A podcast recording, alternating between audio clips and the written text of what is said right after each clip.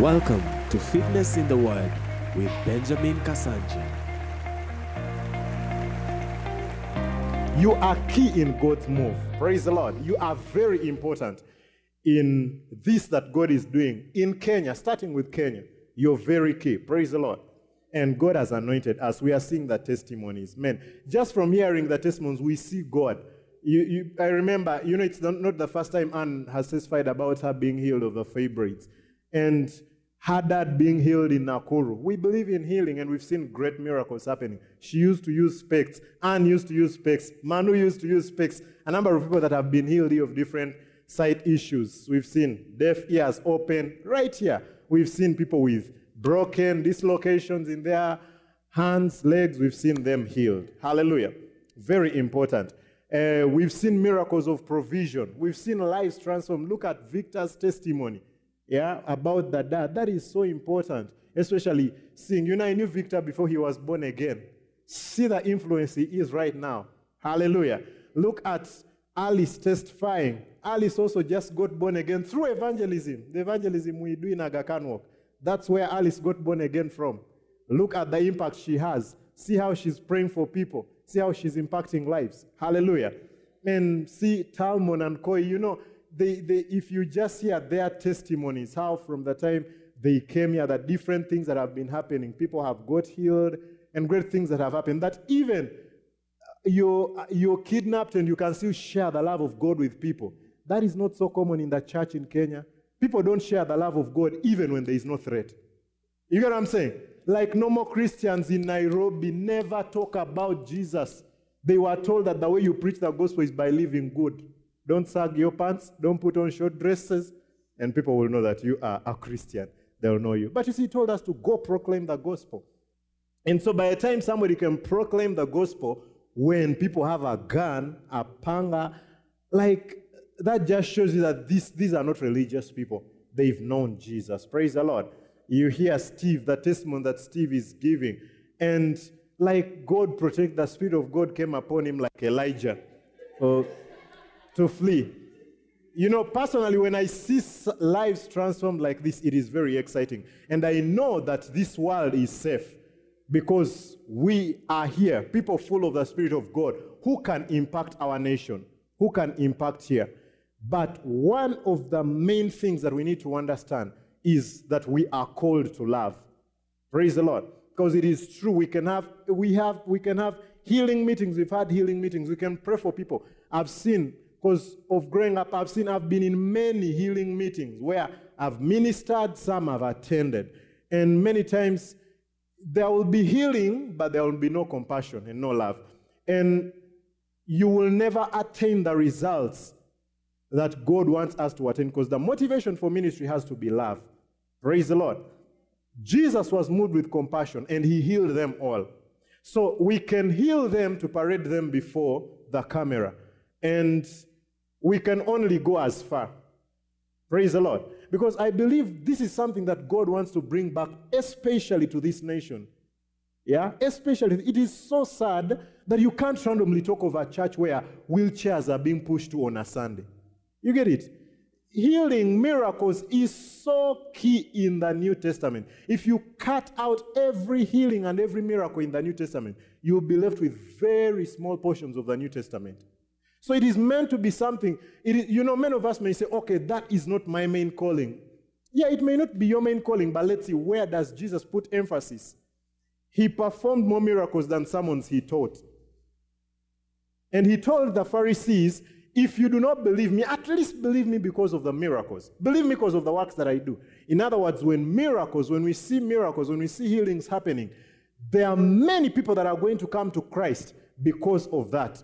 There are many people who look at us as a religious bunch, who look at us as just another organization. In Kenya, churches are registered under societies. So there are people who look at us like uh, whichever circle, whichever society. You get it? We are just a circle like that because we come and sit like the way they have an AGM and we move and we are cursing each other, we are hating each other.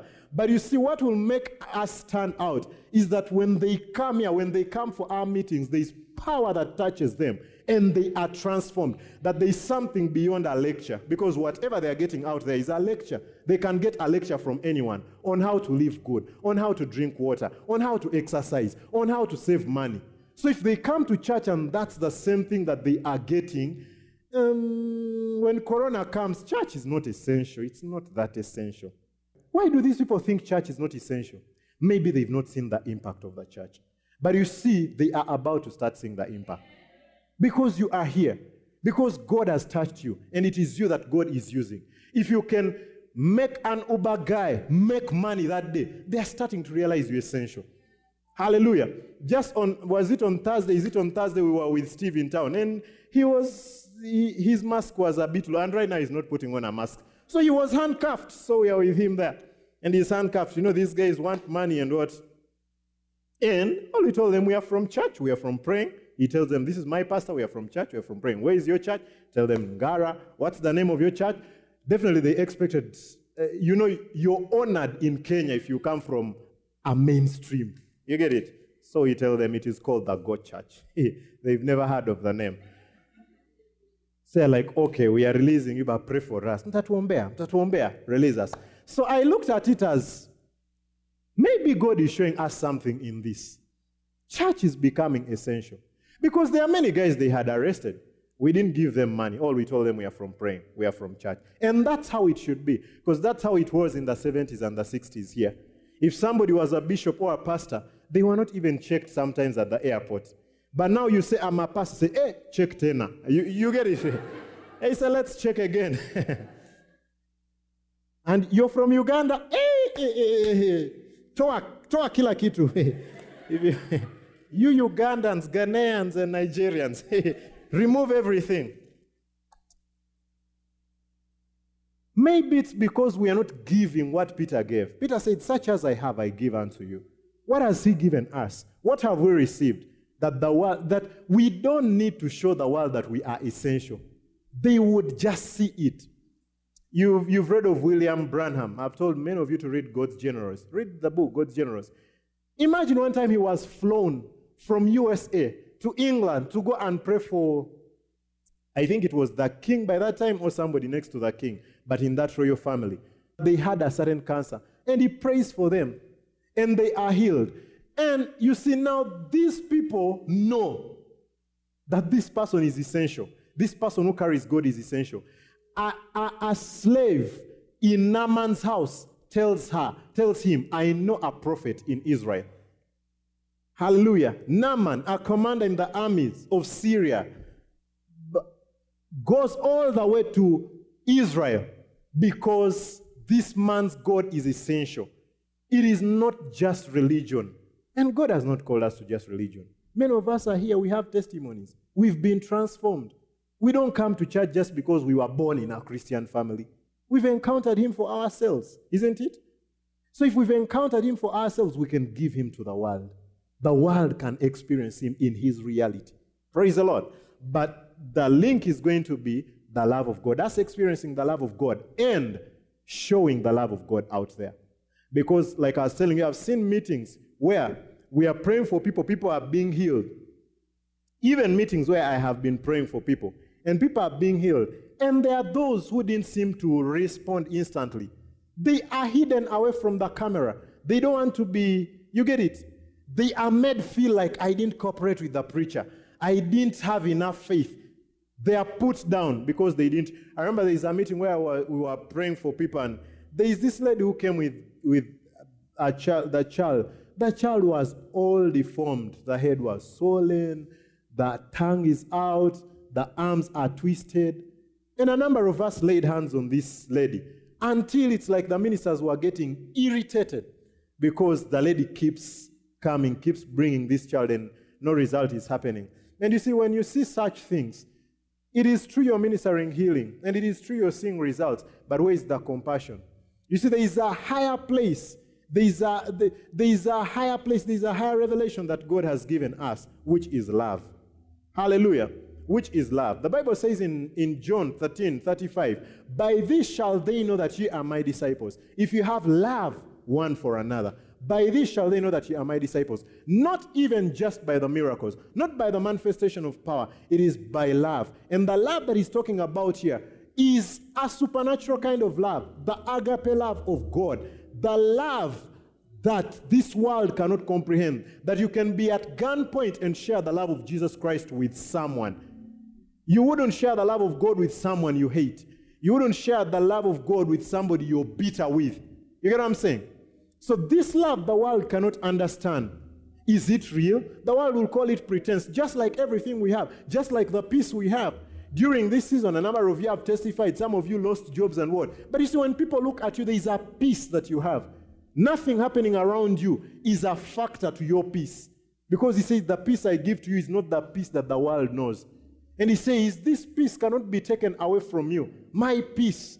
It is my peace. After telling them, John, John 16, 33, after telling them, In this world you shall face tribulation, but be of good cheer. In other words, you can have peace amidst tribulation. You can have, you can have peace amidst every kind of attack.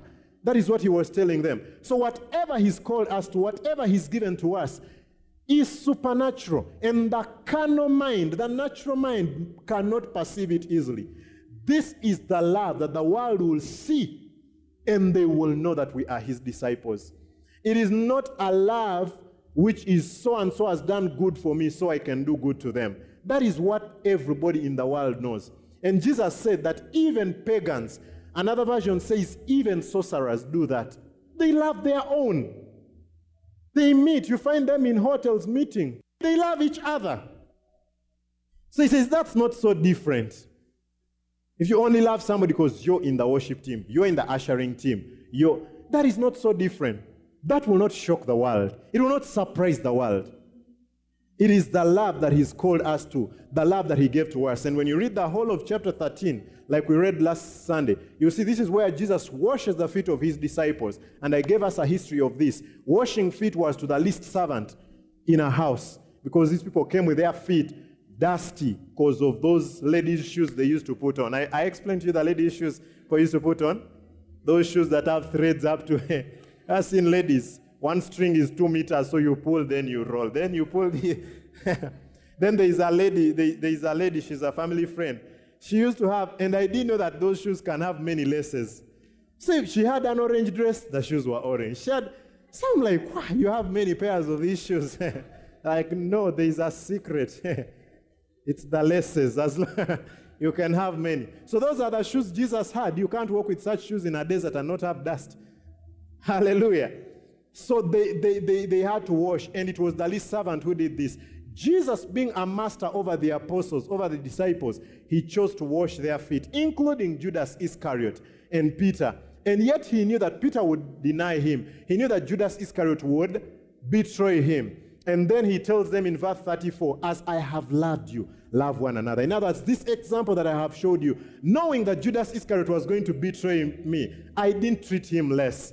He even ate with me. Knowing that Peter was going to deny me, I didn't treat him less. And he's telling them, This you do. If you don't do this, you're not part of me. And many times as Christians, we took that to mean he meant let's wash people's feet. There's nothing with, wrong with washing people's feet. I've emphasized that. Some feet need to be washed. I've told you that over and over. But you see, the, the essence, what Jesus was talking about here was the way he had loved these disciples. He had loved these disciples unconditionally. You know, you'd think that by the time he says, Get behind me, Satan, to Peter, the next time he would say, Peter, you're not getting fish, you're eating githeri. But you see, whenever he didn't, he didn't, he didn't, he didn't treat Peter that way. Hallelujah. Some people would be excited because of that. They just say, Yes, githeri. He's called us to show this love. There is no way we can love like He has loved us if we don't know how much He has loved us. And this is a big missing link in the body of Christ. Many Christians don't really know the love of God. When we say things like, God killed my child, God took my child, we make him a hawk. You get it? God gave you a child, and after three days, he took the child. So it's after three days that's when he discovered that this child is better off in heaven. Eh, those are the things we preach in, in church. Why? Because we our, our revelation of God is based on disappointment, not revelation. So our, our, our you should never throw away what you know for what you do not know. It's true you may not know why that child died, but you know what God has said in His Word about His love. You know that good and perfect gifts come from God. Don't throw away that because of what you do not understand. And so, when we don't fully understand God's love for us, when we don't understand how He's loved us, we can't offer that love to the world. That's what He was emphasizing to the disciples. As I have loved you, love one another. So it starts here as the brethren. He's called us to love those that are in the world, but it starts here as the brethren. And brethren is not just the people seated here, it is every Christian, every believer. The Bible tells us in John 17 21, he says that they, that, that they may be one, even as we are one. That God wants us to be one with each other as He is. Jesus was saying, as He was with the Father or the Trinity, that we should be one. And you see, one does not mean we are going to go to the same church. One does not mean that even our doctrinal persuasions are going to be the same. Praise the Lord. But it means that there is a real strong love for each other. A genuine love that when you see somebody who is a believer, it does not matter which church they go to, it does not matter which denomination they go to, that in you there is an excitement, there is a warming up to them because you are a child of God and they are a child of God. First John 3:14 says, This is how we know that we've passed from death to life. When we love the brethren. Many times, I've, as I've preached to people randomly here, I've seen people repel me by telling me that they are born again already. I'm like, you need the Spirit of God. Because says, this is how we know that we've passed from death to life. If we love the brethren, because we love the brethren. Because you see, when somebody tells me they are born again, there should be a leaping in my heart. There should be an excitement. So many people have come to me to preach to me, and I get excited that they've come to preach to me. Because I'm like, this is another brother, this is another sister. But you see, if that excitement is not there, that love is not there, it is going to be very hard for you to impact the world that way. Yeah? And like Talmud was asked, Are you a pastor? This is what I believe for everyone that is in RATC. I believe that everybody in this ministry has to be so deep in the Word of God and knowing God. Many times people are talking about as we move on from the elementary things. Paul said in Hebrews, I think it's Hebrews 6, that now moving on from the elementary things, let's press on, let's go on, let's pursue perfection. And many people get there, but people don't know the elementary things. How many elementary things have you learned here?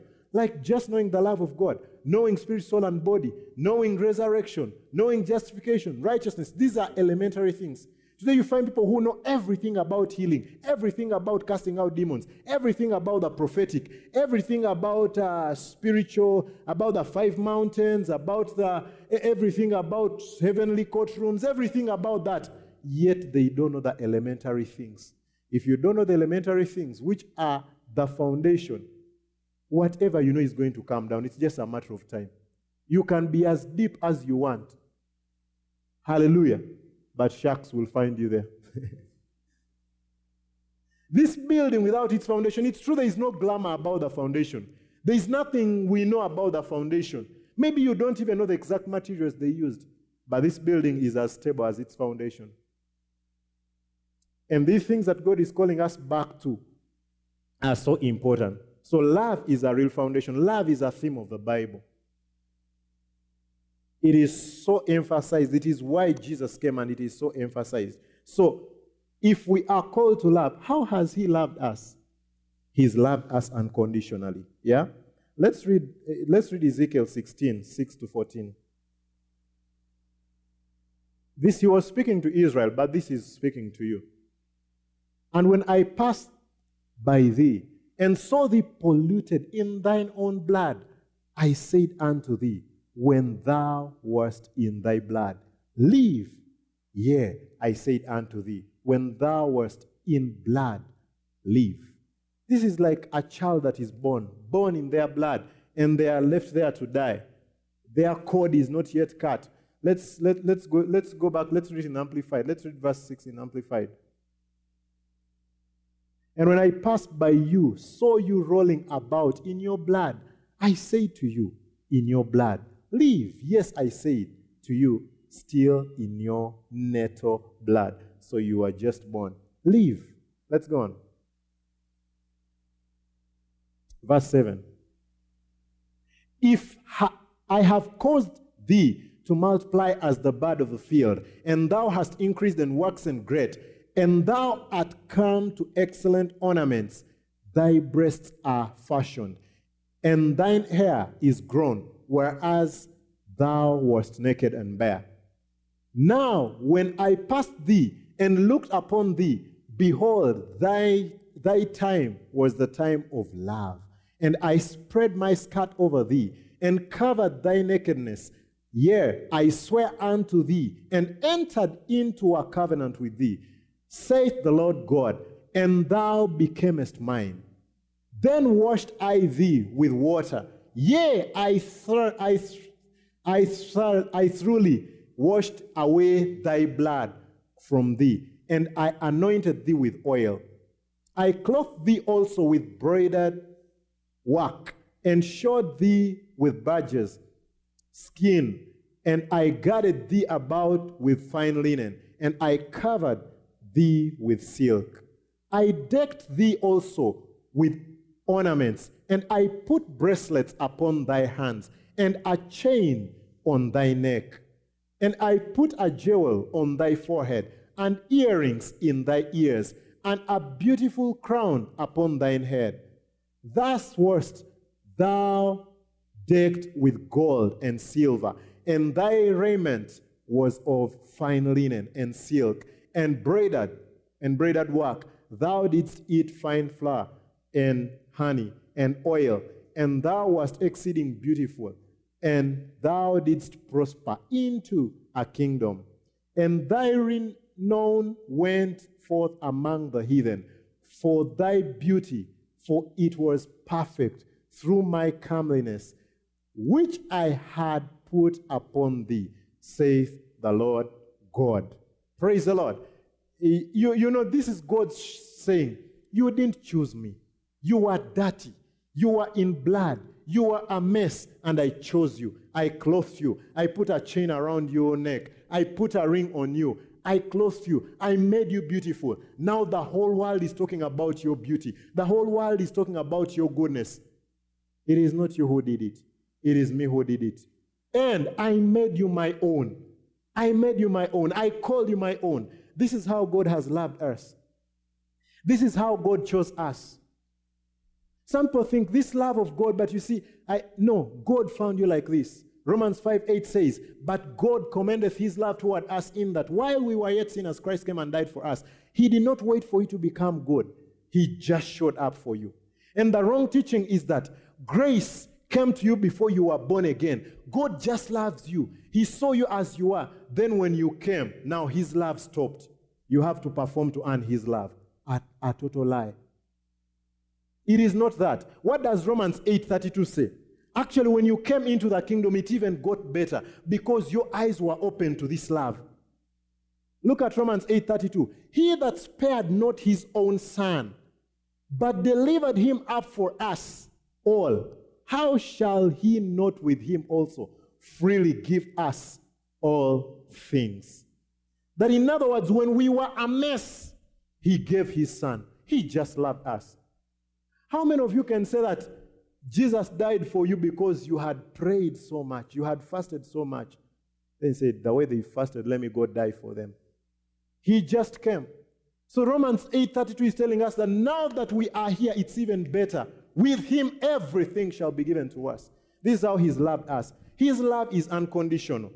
Praise the Lord. Let's go to 1 Corinthians 13. Many times when we read 1 Corinthians 13, we only think about it as a love that we should walk in, or a love of man to man, towards man. But you see, it is impossible if we don't receive it from God. So God is the one that carries such love. Yeah? First John 4, 7 and 8 tells us, Beloved, let's love one another, for love is of God. He that loveth is born of God and knoweth God. He that loveth not, knoweth not God, for God is love.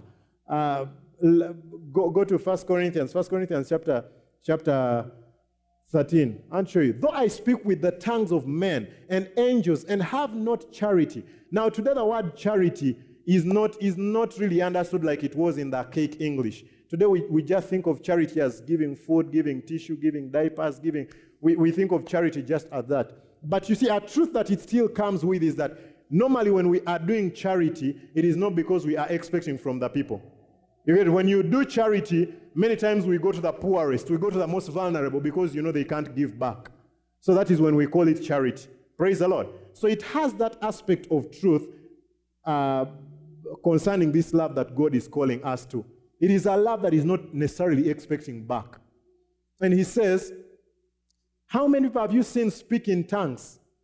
And as fast as they speak in tongues is as fast as they gossip. You know what I'm saying? He says, That's nothing. You're just, uh, you've become a sounding brass or a tinkling cymbal. Now, musicians, worship team may need you. But let, let's, let's read it. Let, let's go back and read it in the message version. Let's read verse 1 in the message version. If I speak with human eloquence and angelic ecstasy, but don't laugh. I am nothing but the creaking of a rusty gate. Now, that one worship team doesn't want. And though I have the gift of prophecy and understand all mysteries and all knowledge, and though I have all faith so that I could remove mountains and have not charity or love, I am nothing. It is possible for us to prophesy without faith, I mean, without love. It is possible for us to move mountains without love. But to him, that is nothing. We are nothing. Praise the Lord. Verse 3 And though I bestow all my goods to feed the poor, and though I give my body to be burned, and have not charity, it profiteth me nothing. And this is a big part that as the church we've not understood because as the church we want to be considered relevant by the opinions of the world. So as a church, as long as we are, this that we are doing right now, to the world, this is not considered important. Because the world will not celebrate us because I'm here teaching the word. The world will only celebrate me if they see me in Kenyatta Hospital giving out flour and doing what? But the Bible, the Bible is saying that I can do that and the world will clap for me and they will say, That's a real church, that's a real man of God. And it will be nothing. Because it's easy to do that because I now get applause from both the church and the world. Praise the Lord. It's important. You see, we do charity. Praise the Lord. Many of you have heard Mr. Miner's testimony. Uh, we've gone to Kenyatta Hospital. We've given. We've helped street people. We've even got people from the street, some people. We've got, uh, we, like, we, we, we, we love that. Praise the Lord. But many times, church will fall away from the things that God put emphasis on to just be okay with the world.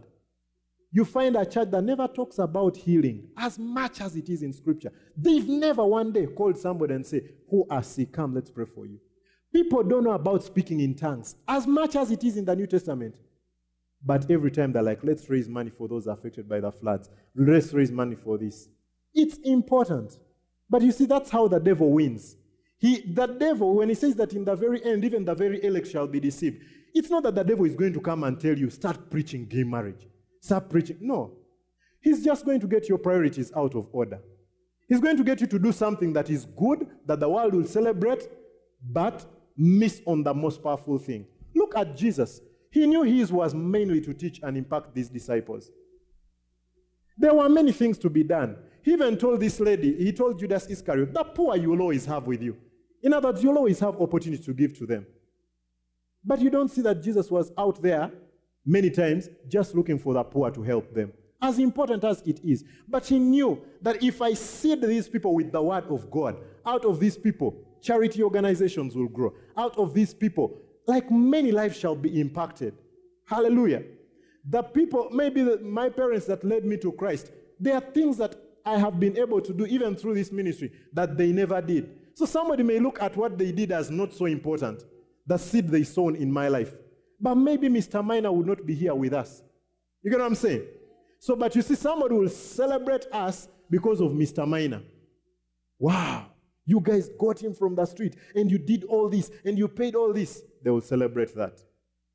But they will not celebrate that there is somebody we are there is somebody we are teaching the word every day. Even Christians, you'll find that Christians are more willing to give towards those things and they're not willing to give towards a gospel crusade. They're not willing to give towards the word of God here. They're not willing to give towards conferences, which is so sad. The devil is lying. Praise the Lord. So he's saying that it is possible because it is easy. It is easy for us to do all these things and yet not do them in love. And without love, to God they are nothing. They profit us nothing. Verse 3. Now he starts explaining what love is and what love is not, attributes of love. So he says, Charity suffereth long. Let's read in NLT. From here, let's just read in NLT, going on. Love is patient and kind. Love is not jealous and boastful or proud. Now, for that word love, replace it with God. Because if He's called us to such a love, and the Bible is telling us God is love, that means these are the attributes of God. Praise the Lord. And there is no way we can live it if we've not experienced God because it can only be caught or received from God. There is a love. You see, many times we, we, we, we, we wonder, like somebody wonder, how can I love somebody unconditionally? How can I love my wife who is doing this? How can I love my husband who is doing this? You can't if you've not experienced it. This is not love you can just work on. This is not love you can just say, now from today I'm going to love. You're going to get tired. You're going to give up. Yeah, I'm, i keep referring to Mr. Miner, but he, very soon he will come and finish his testimony. But look, the things Mr. Miner went through and him sharing his testimony with us, there's reason for his family to reject him. Because that is how far human love can go. You get it? He drank, maybe their money. They got him jobs, he lost them drinking. You get it? He's fighting them. He's how can you continue loving such a person? They gave him every opportunity. And you see, when you get to them, they're like, You see, we did this, we did this, we gave him land, he sold land, we did this, we did this. How can we love such a person? The answer is you can't. Unless you encounter God. Unless you encounter the love of God. Unless you get to realize how much God has loved you also. And this is what he's saying love is patient and kind. Now, patient may not do it at, at justice because of what we understand with patience. But it's when he says long suffering, maybe that literally would mean, would show, like, suffers long. It will suffer long. Love is, is that, that it will keep believing, keep believing, keep being taken advantage of. Jesus showed us this when he came in the body. In Philippians, he tells us he did not consider it robbery, being equal with God. Now, that's just King James Version. But what he's saying is that it was not it was not pride, it was not a big thing for Jesus to think that he was equal with God because he was. But he says he laid it down, he put it away, and decided to come as a human being. How much did Jesus go through for the very go through with or by the very people that he came to die for, that he came to love? They're the ones that didn't believe in him. They're the ones, imagine, even doctors get tired. You're in hospital, they're telling you, take this medicine, take this medicine. Like, I don't want. And doctor is like, I'm here trying to help you, and you can't even take your own medicine. Do you think it is going to heal me? Okay, do whatever you want. They'll get tired of you. Family will get tired of you. Even if you're sick, you get sick for one year, they are there trying to serve. After five years, everybody. Clean your own room. Every time you call out, like they will get tired. Now he's saying God is not that way. God is not saying, Oh, last year I gave you an opportunity. Now you've drunk again. Last year I gave you an opportunity. Now you've messed up again. Done. Maneno. He's saying that is not God. Patient and kind. Love is not jealous or boastful or proud. That is not God. That's how Jesus came. Being God, he came and humbled himself. He limited himself to human nature. That when he needed to go somewhere, he needed to walk or take a donkey. From a God who was omnipresent anywhere. Now he has to wake up and think the journey is long. Let's rest. Not boastful, not jealous. Yeah? Go to verse, let's read this in the Amplified. Verse 4. Let's read it amplified. Love endures long and is patient and kind. I think that makes it better. Love is never envious, nor boils over with jealousy, is not boastful or vainglorious, does not display itself haughtily. Says love is not envious. Envy means detesting somebody or detesting somebody because of their good position. You, you, you get what I'm saying? Like, that is envy. You get it? When you look at Israel's suit, you're like, no. You know, he thinks he's even tall. He's not tall. he's saying God does not envy. And you see, that has been misrepresented many times. We think that God is like, they are getting those cars, yet you don't even come to church. One car, two cars, three. You should get an accident in one. God is not envious. He's not. That's not his nature. So he doesn't feel bad at all about the good you experience. Like we've read in Ezekiel, he came to us in our blood, in our. He can't be envious. It does not display itself haughtily, not boastful, not vainglorious. God is not mad at you. Praise the Lord. If there is anything, God is actually madly in love with you, not mad at you. Praise the Lord. When we read 1 Corinthians 13, I know we'll go back and read it. I'll, I'll, I'll continue this later. But when we go back and read it, let's read that thinking about this God who has loved us. He tells us in Isaiah Can a nursing mother forsake their nursing baby? And he says, Even if they do, which is rare, but he says, Even if they do, God will never. He will never leave you. If you think your mother is so good, God is better. If there are things your mother can't do to you, God can never. How many times did I escape from school and my mother got to know? How many times did I do? But there is no day my mother told me, You're not my son anymore. She would just sit and plead, Oh, Benji, please. Can you just, eh? I don't want you to suffer in future. I don't want to. And yet God is better. But you see, God has been represented as this God who he's, he's very moody. Wakes up one day in a bad mood. No, God is not moody. He has no bad mood. He's loved us. And this love can only be experienced. He prays for the Ephesians. Let's go to Ephesians, Ephesians 3. Let's go from verse 14. This is Paul praying for the Ephesians. And if Paul can pray for the Ephesians this way, then it is a prayer that we can also pray for ourselves. For this cause I bow my knees unto the Father of our Lord Jesus Christ. Doesn't this mean that this is very important? By this time, Paul is in prison. And you know, he used to be battered. Maybe he's bleeding, his knees have been beaten, and in pain, he would still get on his knees to pray for the Ephesians. So you would think he's going to pray for them. God, provide for them during this corona. God. Because see, if we can pray for them in prison, that means this is a very serious prayer to him. It is pivotal in their Christian walk. And this is what he prays for them. Of whom the whole family in heaven and earth is named, that he would grant you according to the riches of his glory to be strengthened with might by his spirit in the inner man. That alone, we are going to see that that alone can come from understanding his love. Strengthened with might in by his spirit in the inner man. Many times as Christians, you see, we run here, we see counselor so and so, we see pastor so and so, we see brother so and so, we see sister so and so, because we want to be strengthened from the outside. But Paul's prayer, because by this time the church was also being persecuted, he writes letters to Timothy. Timothy was the bishop over the church in Ephesus. He writes letters to him because he's encouraging Timothy because they were going through a time of persecution also.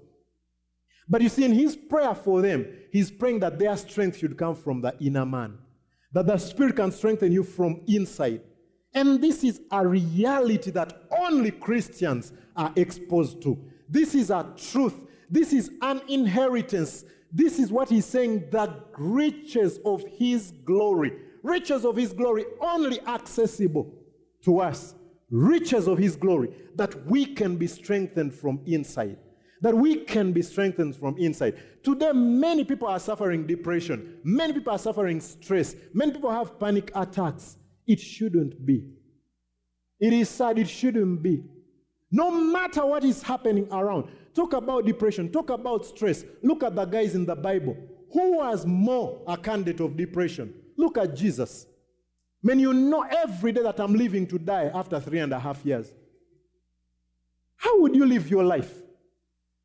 It is telling them, be of good cheer, have overcome the world. Even when he gets to a time where he's like, Father, if possible, let this pass away from me. Still, strength doesn't come from Brother John Oh, Jesus, it will be good. He's so strong that even when Peter is trying to convince him that he will not go to the cross, he tells him, Get behind me, Satan. So convinced. Paul is in prison and is writing to the Ephesians who are not in prison to be strengthened. In prison for giving his life for God. Who, that, this would depress anyone who doesn't know God. I gave my life for you, God. Now look, I'm in prison. I used to be a Pharisee, a great leader. The very people I used to lead are now putting me in prison. He writes to the Philippians and he tells them, Rejoice. And if you've not heard me well, again I say, Rejoice. He's in prison, writing to them. He's in prison writing to, to, to, to, to, to Timothy. And he's telling him, Fight the good fight of faith. Fight the fight of faith. Believe. He tells him, I've run the race. A crown awaits for me. He's in prison, and by this time in Second Peter, he, in Second Timothy, he's in maximum prison. In First Peter, it was like house arrest. I mean, First Timothy, but Second Timothy, he was. It's believed historians believe he was in prison. He was put in a dungeon that was in a sewer, in a over sewer. That is where he was, and that is where he's writing and saying, "I have run the race. I've overcome." He wasn't having panic attacks. He wasn't having. Why? Because maybe the strengthening is not from outside. Let's go back to Ephesians and you see this strength in the inner man, this strength that he's talking about for us to get, it is the love of God. You can experience the love of God and he will suffice you. I'm telling you the truth. You can be kicked out of your house and you're on the streets, it is raining, and every day when people meet you, you share Jesus with them. When you tell them where you live, they can't even believe. Remember, there's a time we did discipleship for street guys around Aga Walk. So remember, there's a guy who was called Sydney. So I would meet Sydney every time in his dirty clothes, very excited. And he's like, Pastor, this thing is real. He, you know, he's, he's not begging for money. He's on the street. Because they just used they were to scavenge the, the what? The garbage, those trash, whatever's that were there in Aga Khan Walk. And Sydney is like, Pastor, at 2 a.m., I walk here and I'm speaking in tongues, and all my guys are wondering why I'm happy. And I tell them, Jesus is real. And they tell him, No, you have you ever seen him? Have you? And I tell them, just believe, you will also. You can experience him. I can't explain, but you can experience him. Sydney was happy for, I think it's around two months that he was still on the street. Till he was able, able to reconcile him with his family in Nyeri. And he, he he was taken back to school and he prayed for his parents because he left home because his parents had divorced. When he got back home, actually, before he got back here, he told us his prayer request is that his, fa- his parents get back together. And in less than a month, his parents got back together. And he went back. A testimony. A man on the street praying for his parents to be reconciled, that man is complete. You may think he has no house, you may think he has no shelter, he has no food, but that man experienced the love of God, which is real. So real when Kanjo would chase them, beat them, his joy was never depleted. His joy was there because it can be a reality. And many times we try to love. Even in marriages, you'll try to love your husband, you'll try to love your wife, but as long as you're using the human love, you can't. Because human love is dependent on what you can get. Human love is dependent on what they offer. But there is a love with which He's loved us, that He came for us when we were no good. He came for us. He says, We were enemies to God, enemies to the things of God. That is when He came for us. Hallelujah. Let's go to verse 17.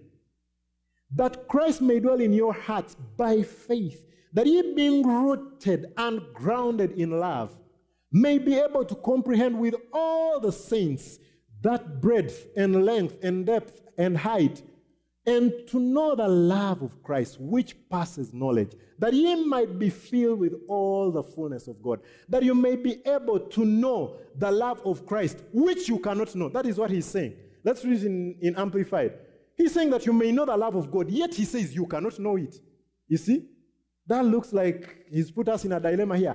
That thou may really come to know practically through experience for yourselves the love of Christ, which far surpasses mere knowledge without experience, that you may be filled through all your being unto all the fullness of God, may have the richest measure of the divine presence, and become bo- a body wholly filled and flooded with God Himself. In other words, this love is not a love that you just talk about. You come to church and you're like, oh, I, I know, God loves, I know. Because you see, many people talk about that. I know you love. Then after some time you hear them call a makanga, we mjinga. You get it? You, you, know, you just get to know, yeah, their love was there as, as, as long as the makanga was good to them. That's not the love he's talking about here. He's talking about a love that passes understanding, that passes human knowledge. That is the love with which he's called us that the very man who arrested and put Paul and Silas in prison, that when the prison gates were opened, when the chains and shackles fell off them, they didn't, they didn't get good opportunity for revenge. They told him, Today you and your family can be saved. That love, that Jesus could be on the cross and say, Father, forgive them. They do not know what they are doing. That that God who loved us so much, the Bible says that Jesus was the propitiation for our sins. And he says, not only ours, but for the whole world. Do we think that when, he, when he, we got born again, when he came into our lives, his love for us reduced? The truth is that God loves you so much, and there's nothing you can do about it. You can't make him love you less, you can't make him love you more. He loves you so much. Many of us think that God is waiting for us to confess every sin for him to forgive us. No. And you see, it's hard to swallow. That, that's so hard to swallow for many believers because we've grown up in religion. And apart from religion, we've grown up in a society that is merit based. And that is how we interpret our God. We think our God is that way. But when you experience this love, and like you've seen that Ephesians, he's praying for them. Um, next time I, I will teach about how we can know this love, how we can know this love of God, how we can experience it how we can know this love that passes here. But one of the things that you, you, you, you, you, you, you need to understand is that you should want to know it. You should want to know it. Like Paul is praying for the Ephesians. That you should get to a place where you're like, I can't do without this love. I need to know it. Because otherwise, you're going to say, God, I'm giving you two minutes because my football match is beginning. In two minutes, if you don't show up, you get what I'm saying? But we should be desperate for it in a good way. Like, I want to know this love that passes knowledge. This is not a love that your pastor is going to show to you or to give to you. All I can do is teach you and invite you into a place where you can discover this love for yourself. But it is a love you encounter. This is a love that I encountered, and I'm telling you, there is no condemnation whatsoever in my life. There is no inferiority whatsoever in my life. Praise the Lord. I've been a pastor, I've been a preacher when I had one pair of shoes. I've been a preacher when I had two shirts, and I didn't ever feel inferior showing up with preachers who rolled up with whichever cars and whatever in conferences because I was so consumed by His love. Hallelujah. His love put me up there. I realized I had more than what I needed. I realized I had enough. Like he says, we are complete in Christ. That's what he tells us in Colossians. God loves you so much. He gave his love is not, is not, is not conditional. So don't think that God is, people think God is only going to heal me when I give my tithe. God is only going to heal me if I give so, if I, if I pray so much. God is only going to do good for me if I do this and this and this. No. He chose in Jesus Christ. He says, before the foundations of the earth, the Lamb of God that was slain before the foundations of the earth. Before you even sinned, He made provision for your sin. This God loves us. When we sing many of these songs about His love, how I pray that we understand it. And because this love is what is going to strengthen us, like he says, in our inner man. Like Christ dwelling in us by faith, it is us being grounded and rooted in his love. That is when we'll see God at work in our lives, us grounded and rooted in his love. And when we are that way, we will be able to give this love to brethren. When people come and show up here in our church, they'll be so amazed at the love that we have for each other, that we genuinely celebrate each other, that even that person who has never said hi to you, you never take it personal because there is a love in you. There is a love in you that the world cannot explain. There is a love in you that the world cannot explain. And when we have the healing meetings, that these people, they will testify of the love they experienced more than the, the, the, the physical thing that happened. That is what happened when Jesus told this man, Do you want to be healed? No, I don't have anyone to put me in the water. I don't have a man. And Jesus told him, Take your bed and go. He didn't tell him, You of little faith. He didn't tell him, I'm here to help you. He didn't put him down. He told him, Get your bed and go. He showed him this love. Stephen was being stoned, and Stephen said, Father, don't put this charge against them. While he was being stoned, he loved these people. And know somebody may say, How can we love like that? Is that possible? It is not possible in your human nature. But you can experience this love and be overwhelmed how much He's loved you. That God does not love you because you're lovely, He loves you because He chose. And when you experience this love, you can make a choice to love by faith. And you will love. You're not going to love your wife because she cooks things better than Githeri. You will love her even when she gives you Githeri.